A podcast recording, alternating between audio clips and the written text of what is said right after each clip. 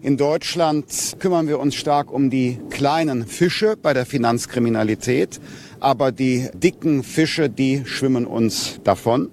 Und äh, deshalb will ich, wollen wir einen neuen Ansatz wagen. Wir wollen nicht, dass Deutschland länger genannt wird als ein Geldwäscheparadies.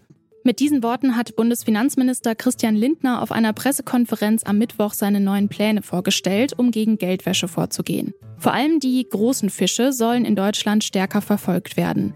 Lindner will deshalb eine sogenannte Bundesoberbehörde ins Leben rufen. Damit will er die vielen einzelnen Behörden gegen Geldwäsche zentral unter einem Dach bündeln. Wir wollen uns diese neue Behörde heute einmal genauer anschauen. Was bringt die für die Bekämpfung von Geldwäsche? Ich bin Laralina Götte. Hi.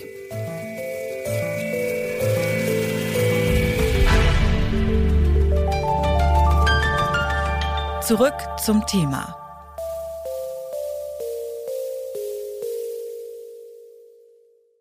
Deutschland gilt als Geldwäscheparadies. Wie viel Geld hier gewaschen wird, ist schwer zu sagen. Grob geschätzt sind es ungefähr 100 Milliarden Euro im Jahr. Jetzt hat das wichtigste internationale Gremium zur Bekämpfung von Geldwäsche, die Financial Action Task Force, einen aktuellen Bericht veröffentlicht. Die FATF, wie das Gremium abgekürzt heißt, gibt Deutschland eine mittelmäßige Note. Trotz vieler Fortschritte in den letzten Jahren geht Deutschland immer noch nicht effektiv genug gegen Geldwäsche vor. Wo es momentan genau hapert, darüber habe ich mit Christoph Trautvetter gesprochen. Er leitet den Schwerpunkt Schattenfinanzen und Geldwäsche beim Netzwerk für Steuergerechtigkeit. Ich habe ihn gefragt, was strukturell schiefläuft beim Kampf gegen Geldwäsche. Deutschland ist ein Zielland für schmutziges Geld aus der ganzen Welt. Ähm, also Geld, was aus Korruption und Kriminalität in der Welt verdient wurde, landet zum Beispiel im deutschen Immobilienmarkt. Dafür wird irgendwo eine anonyme Struktur aufgesetzt, zum Beispiel eine Briefkastengesellschaft auf den britischen Jungferninseln. Und diese Briefkastengesellschaft auf den Jung von den Jungferninseln, vielleicht mit Bankkonto in äh, Dubai, kauft dann hier in Deutschland eine Immobilie und wird im Immobilienregister dann als Eigentümer eingetragen. Und Jetzt ist es so, dass also das erstmal nicht verboten ist und das auch äh, keinem irgendwie weiter auffällt und äh, die Strafverfolgungsbehörden, die eigentlich Geldwäsche und schmutziges Geld äh, identifizieren können in Deutschland, erst anfangen können zu ermitteln, wenn sie wissen, von wem das Geld kam und aus welcher Straftat es kam. Das heißt, Geldwäscheermittlungen und Fragen der Ermittlungsbehörden passieren in Deutschland erst dann, wenn schon die Straftat bekannt ist. Aber Geldwäsche ist eben gerade dazu da, die Verbindung zwischen der Vortat, zwischen also dem Verbrechen und dem Geld zu verschleiern. Das führt dazu, dass die Strafverfolgungsbehörden eben bei dieser äh, Briefkastengesellschaft aus den britischen Jungferninseln äh, bisher relativ schnell aufhören zu ermitteln, weil sie sagen, wir können gar nicht anfangen, wir haben keinen Anfangsverdacht zu einer Straftat, wir wissen gar nicht, gegen wen wir ermitteln sollen und deswegen können wir auch nicht nachfragen, wer hinter dieser Gesellschaft steht. Und äh, damit äh, geht Geldwäschebekämpfung, Geldwäscheermittlung in Deutschland bisher gar nicht los. Gibt es da irgendwie so ein Best Practice in anderen Ländern, die es irgendwie besser hinkriegen?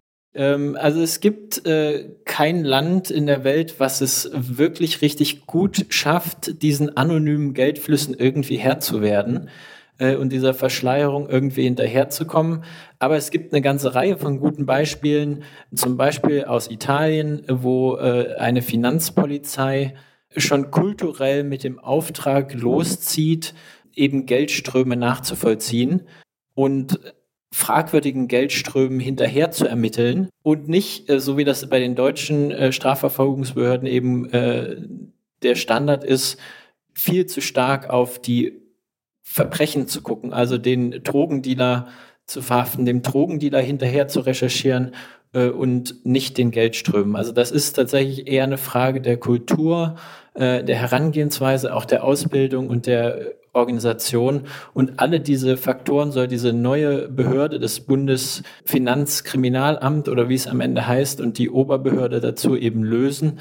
Da soll eben eine Kultur geschaffen werden, wo komplexen Geldströmen, fragwürdigen Geldströmen hinterher recherchiert wird und nicht den einzelnen Drogendealern und den einzelnen Verbrechern. Diese neue Behörde, von der Christoph Trautvetter spricht, ist die von Christian Lindner vorgeschlagene Bundesoberbehörde. Lindner hat nämlich diese Woche einen Paradigmenwechsel bei der Bekämpfung von Geldwäsche angekündigt. Seine Idee, statt vieler einzelner Behörden soll es bald eine neue zentrale Behörde geben.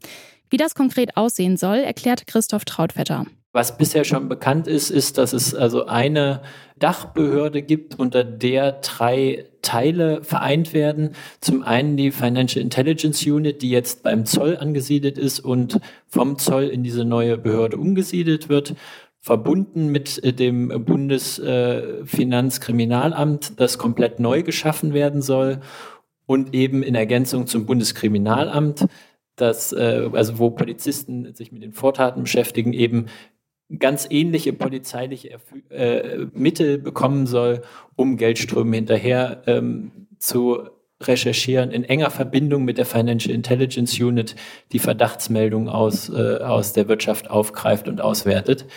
Und als dritter Teil in dieser äh, Infrastruktur soll dann noch eine Aufsichtsbehörde über die Wirtschaft, also über die sogenannten Akteure des Nicht-Finanzsektors, also Immobilienmakler, Rechtsanwälte und andere Wirtschaftsbeteiligte, die mit schmutzigem Geld in Berührung kommen können.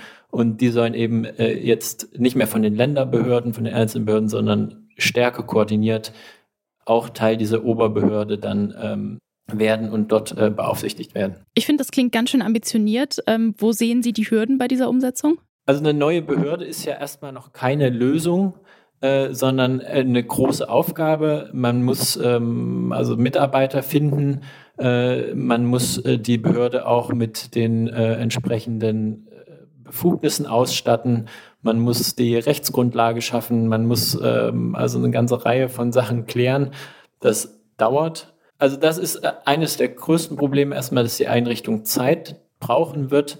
Und allein durch diese neue Behörde ist die allergrößte Herausforderung, also dass äh, nicht ermittelt wird, dass die Ermittlungsansätze fehlen im Prinzip, äh, noch nicht gelöst.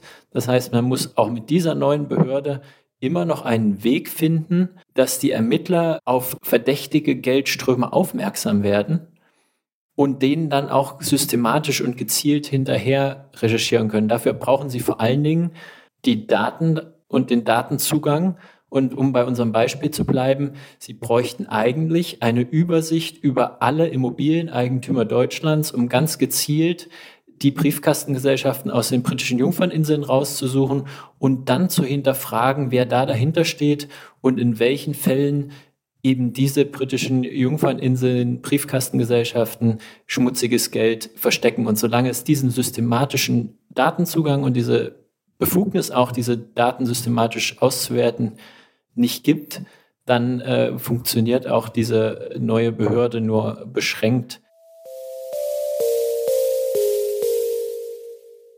Christoph Trautvetter meint, eine neue Behörde allein reicht nicht aus, um Geldwäsche effektiv zu bekämpfen.